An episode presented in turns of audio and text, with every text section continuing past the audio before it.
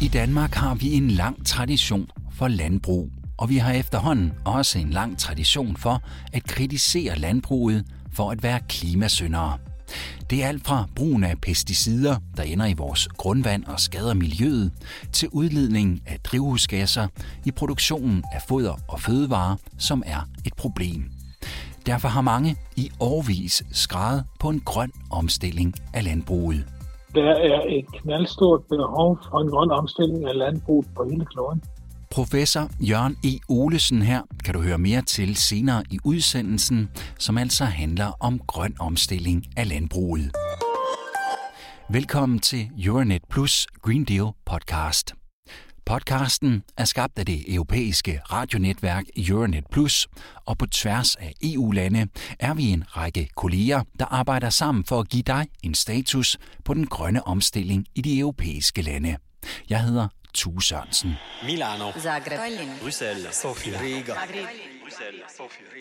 Mens der i mange brancher er et stort fokus på at nedbringe klimabelastningen, og det i mange tilfælde også er sket, ja, så virker det ikke som tilfældet, når det handler om landbruget. Herhjemme er udledningen af drivhusgasser i landbrugsbranchen ikke faldet, men trods alt stagneret, hvilket gør os til et af dukselandene i EU. Men det siger omvendt også en del om udfordringerne. I EU-kommissionens såkaldte Farm-to-Fork-plan hævdes det, at man vil nedbringe brugen af pesticider med 50 procent og brugen af gødning med 20 procent inden 2030. Men samtidig har man endnu ikke besluttet, om der skal indføres et helt eller delvist forbud mod brugen af pesticider i fremtiden. Faktisk forlængede EU i 2017 tilladelsen til at bruge eksempelvis glyfosat, der bruges til at bekæmpe ukrudt med, frem til den 15. december 2022. Så hvordan flugter det lige med EU's egne målsætninger? Det har vores kolleger i Belgien spurgt franske Benoît Beto om. Han er selv landmand og sidder i Europaparlamentet for den grønne gruppe. Euh, si on veut vraiment sortir des pesticides, euh, Hvis vi virkelig ønsker at komme videre fra brugen af pesticider og vende os mod mere dødige landbrugsmetoder, så bliver vi nødt til at droppe dem helt og lave reelle overgangspolitikker, som understøtter erhvervet. Ellers kan vi ikke møde målsætningerne.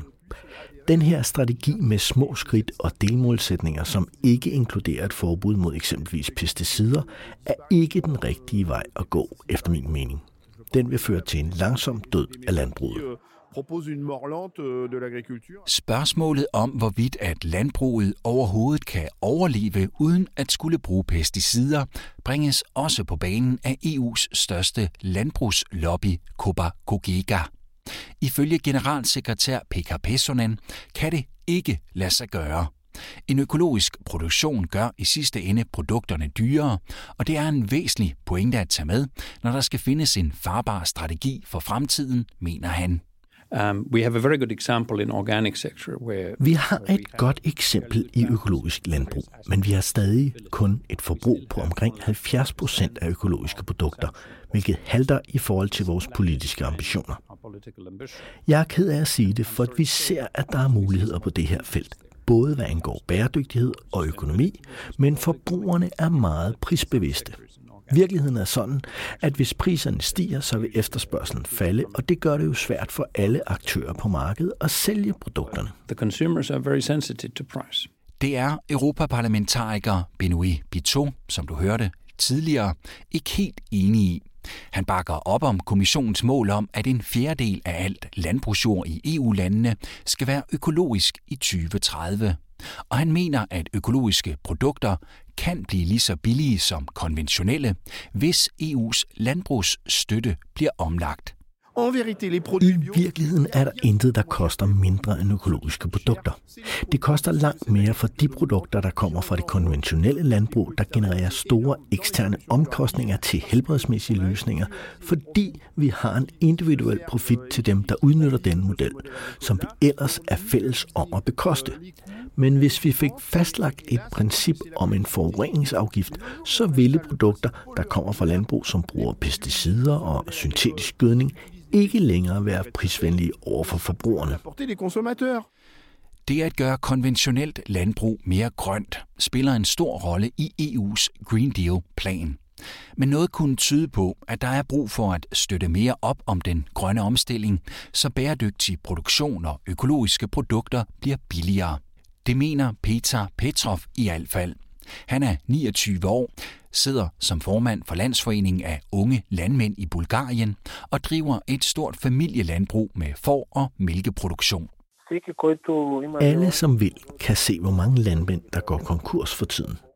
I modsætning til kornproducenterne, der trives, så er antallet af husdyrsbrug, frugt- og grøntsagsindustrien, økologiske producenter og biavlere faldende, fordi flere giver op. Det faktum, at mange taler om at prioritere økologisk landbrug og bioteknologi, betyder ikke, at det rent faktisk sker.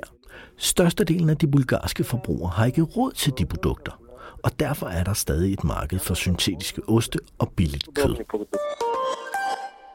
I Danmark er økologi på fremmarsch. Forbruget af økologiske fødevarer er vokset i flere år, og i 2020 udgjorde de 13 procent af omsætningen i detailhandlen herhjemme. Det viser tal fra interesseorganisationen Landbrug og Fødevare.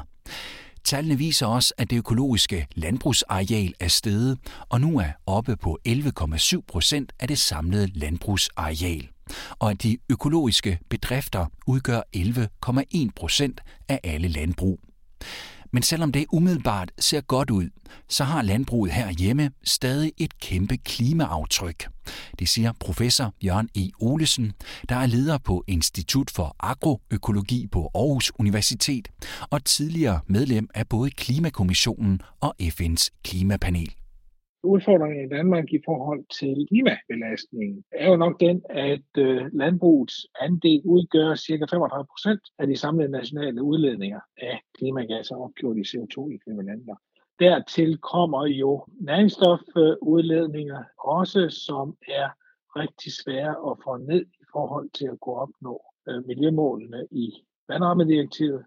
Men hvis vi tager på verdensplan, ikke, øh, så står landbruget faktisk også for omkring en 30 procent af de samlede klimagasudledninger. Så hvis vi i virkeligheden tager bredt set de bæredygtighedsudfordringer, der så at sige truer verdens økosystemer, så er det landbruget, der er ansvarlig for det meste af det. Der mangler for så vidt hverken ambitioner eller vilje til at mindske landbrugets klimabelastning. Der mangler til gengæld teknologi og innovation, mener Jørgen E. Olesen. Der er et øh, forsknings- og innovationsgab øh, i forhold til at have tilstrækkelige virkemidler, som landmændene i virkeligheden kan, kan vælge imellem. Der er meget, der bliver så at sige i talesat og hypet, for eksempel sådan noget som økologisk jordbrug eller regenerativ jordbrug bliver for, øh, foreslået. Men det virker enten for lidt eller også har de den ulempe, at øh, hvis man omlægger til den, så får man for lav produktivitet. Som vi tidligere har været omkring, så spiller forbrugerne en væsentlig rolle i den grønne omstilling af landbruget. Forbrugeradfærden vil nemlig have stor betydning, også for danske landmænd, siger Jørgen E. Olesen. Noget af det, der dog øh, så at sige, kan hjælpe på det, er selvfølgelig en omstilling øh, fra noget husdyrbrug øh, til noget mere plantebaseret produktion. Men det øh, vil jo i givet fald primært skulle drives af noget kostomlægning hos forbrugerne. Øh, og der er vi jo så, øh, fordi øh, dansk landbrug eksporterer omkring 80 procent af produktionen. Så derfor er det jo interessant jo i den kontekst er, hvordan ændrer den globale, så at sige, forbruger øh, sine fødevarevaner. Og så peger professoren også på en anden udfordring i den henseende, nemlig behovet for en markant øget fødevareforsyning i fremtiden. Den vil nemlig stige med 45 procent frem mod 2050. Det er en konsekvens, at øh, der både bliver flere mennesker på kloden, Øh, men jo også er, at velstanden generelt øh, stiger. Og dermed stiger fødevareforbruget og kvaliteten i fødevareforbruget også. Og, og traditionelt har den øh, kvalitet i fødevareforbruget været koblet til et øget animalsk forbrug. Og der kan vi da håbe på, at, øh, at det omvejes lidt af nogle af de nuværende tendenser, især i de velstående lande, til et mere vegetabilsk forbrug. Men i de fleste udviklingslande er det det modsatte, der sker. Og der er altså flest mennesker i udviklingslandene. Så jeg tror egentlig stadigvæk, at vi globalt set kommer til at kigge ind i en stigende animalsk forbrug. Derfor er der, ifølge Jørgen I. Olesen, brug for at kigge på helheden i produktionssystemerne i landbruget. Her peger han på alt fra forbruget af pesticider, måden der vandes på i landbruget, de tilsætningsstoffer kvæg får, og en øget læring af det kulstof, som findes i jorden. Og så skal produktionen af biomasse og proteiner øges lokalt, så der for eksempel ikke skal sendes proteiner som soja den halve jord rundt. Et sted, hvor vi herhjemme er tæt på at have fundet en god løsning. Noget af det, vi arbejder med, øh, og som jeg synes faktisk, vi i løbet af de sidste fem år øh, er, er kommet temmelig langt med, også så langt, så det er ude at virke ud i praksis. Det er noget af det, vi kalder grøn bioraffinering, hvor vi tager udgangspunkt i øh, græsproduktion. Græs kan vi nemlig godt dyrke med en forholdsvis lav øh, miljø- og klimabelastning og med høj produktion på. Og så handler det jo bare om at få det græs lavet om til noget, øh, som også er et velegnet foder til både kvæg og, øh, og svin. Og dermed kan vi undgå at skulle dyrke sådan noget som korn og bælse og, og så videre, som både har lavere udbytter og også faktisk er mere forurenende. Dem skal vi selvfølgelig i øh, stridt hen ad vejen bruge til vores øh, direkte fødevareproduktion, øh, hvor vi også skal bruge korn og bælse og sådan noget. Men vi vil kunne lave en mere produktiv og klima miljøvenlig produktion, hvis vi øh, bruger sådan noget som for eksempel græs til foder.